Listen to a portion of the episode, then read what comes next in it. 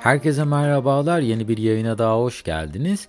Bugün zamanında dünyanın en çok satan telefonunu üreten doksanlı yılların unutulmaz markası Nokia'nın nerede yanlış yaptığını ve birinciliği sırtladığı bu yarışta nasıl rakipleri tarafından ezildiğini beraber inceleyeceğiz. İsterseniz gelin hemen yayının detaylarına geçelim. Bu arada yaptığım yayınları beğeniyor ve yeni yayınları kaçırmak istemiyorsanız dinlediğiniz platformlardan abone olarak tüm yayınlara anında ulaşabilir veya Patreon üzerinden bana destek olabilirsiniz.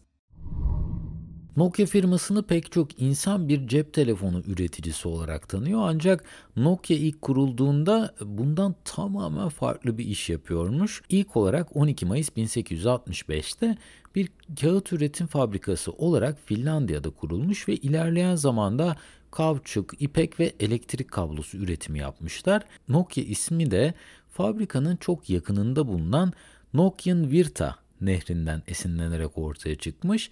on dokuzuncu yüzyılda Nokia genişlemeye başlamış ve birkaç farklı kategoride ürünler üretmeye başlamışlar. Nokia firması teknoloji sektörüne ise ilk defa bin dokuz yüz altmış yedi yılında adım atmış ve ilk cep telefonu modellerinde on Kasım bin dokuz yüz doksan ikide Nokia on on bir modeli yine tanıtmışlar. Nokia bu ilk cep telefonunu tanıtmasının ardından pek çok insanın ilgisini çekmiş ve üç yıl içerisinde, yani bin dokuz yüz doksan beş yılında bir milyar dolarlık ciroya ulaşmışlar.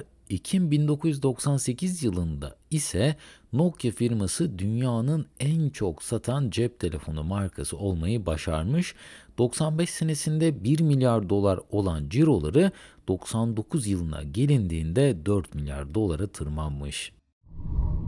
Tüm dünyanın gözdesi olan Nokia rekorlar üzerine rekorlar kırmaya devam etmiş ve iki bin üç yılında Nokia on bir sıfır ile tüm zamanların en çok satan cep telefonunu piyasaya sürmüşler.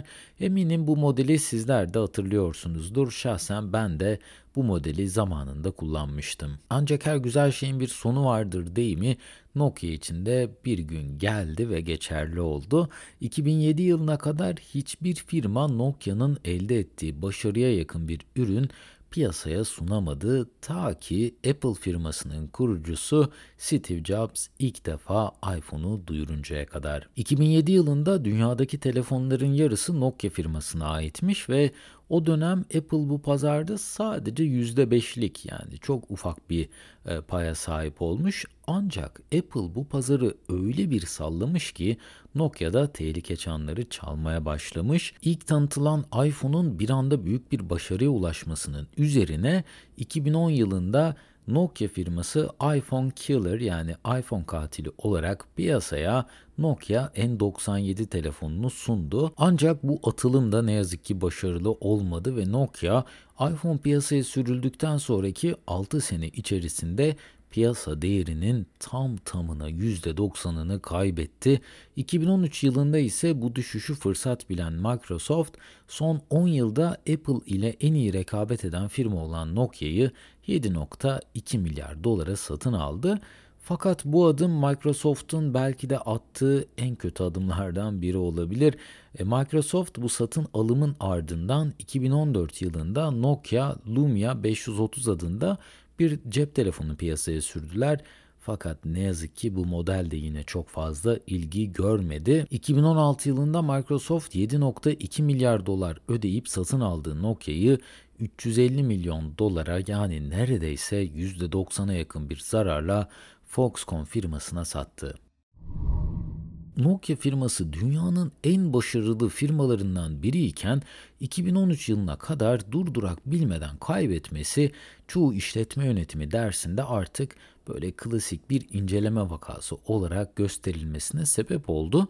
Bu araştırmaları ben de okudum ve bu araştırmalarda Nokia firmasının başarısızlığını üç ana kategoride toplamışlar. Bunlar sırasıyla Apple'ın geliştirdiği teknolojiye Nokia'nın yenilmesi, Nokia'nın yöneticileri arasındaki anlaşmazlıklar ve kibir ve son olarak da vizyon eksikliği olarak belirlenmiş. Birinci maddeye baktığımızda bunun biraz şirket dışı bir etken olduğunu görüyoruz. Yani rakibinizin sizden daha farklı bir tasarımla ortaya çıkması belki sizi bu oyunda biraz geriye götürebilir, ancak son iki madde tamamen şirket içindeki sorunlara dayanıyor. Nokia'nın bu yarışta sürekli olarak geriye düşmesinin sebebi İngilizce'de organizational fear, yani organizasyonel korkunun tüm şirket içinde hakim olmasından kaynaklanmış.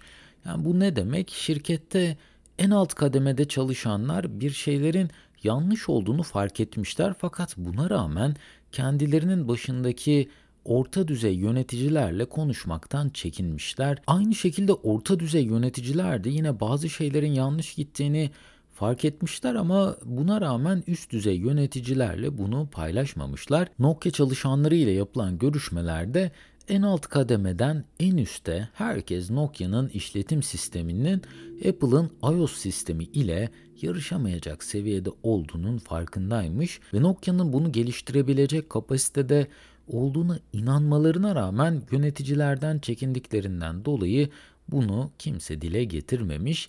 Peki üst düzeydeki kişiler bundan haberdar olmalarına rağmen neden bir adım atmamışlar? O dönem eğer Nokia Apple yazılımının altında bir işletim sistemine sahip olduğunu kabul eder ve bununla yarışabilecek bir yazılımı geliştirmeye çalışırlarsa yatırımcıları, tedarikçileri ve müşterileri kaybedeceklerinden korkmuşlar ve hiçbir köklü değişim yapmamaya karar vermişler. Böylelikle de Nokia yönetimi yeni bir işletim sistemi geliştirmek gibi uzun vadeli hedeflere ulaşmak için kaynak ayırmak yerine kısa vadeli pazar taleplerini karşılamak amacıyla telefonlar üretmeye devam etmişler ve bu seçimle beraber tarihte zirveden dibe düşenler listesine Nokia adını yazdırmış. Uzmanların tüm bu süreç sonunda vardıkları sonuç ise şirket içi korkuların giderek arttığı bir ekosistemde sorunlar çok bariz görünür hale gelse bile bu korkulardan ötürü hiç kimse bir şeyleri değiştirmeye çalışmamış. Şirket her darbe aldığında ise Nokia'nın bu üst ve orta düzey yöneticileri sadece işlerini kaybetmemeye odaklanmışlar.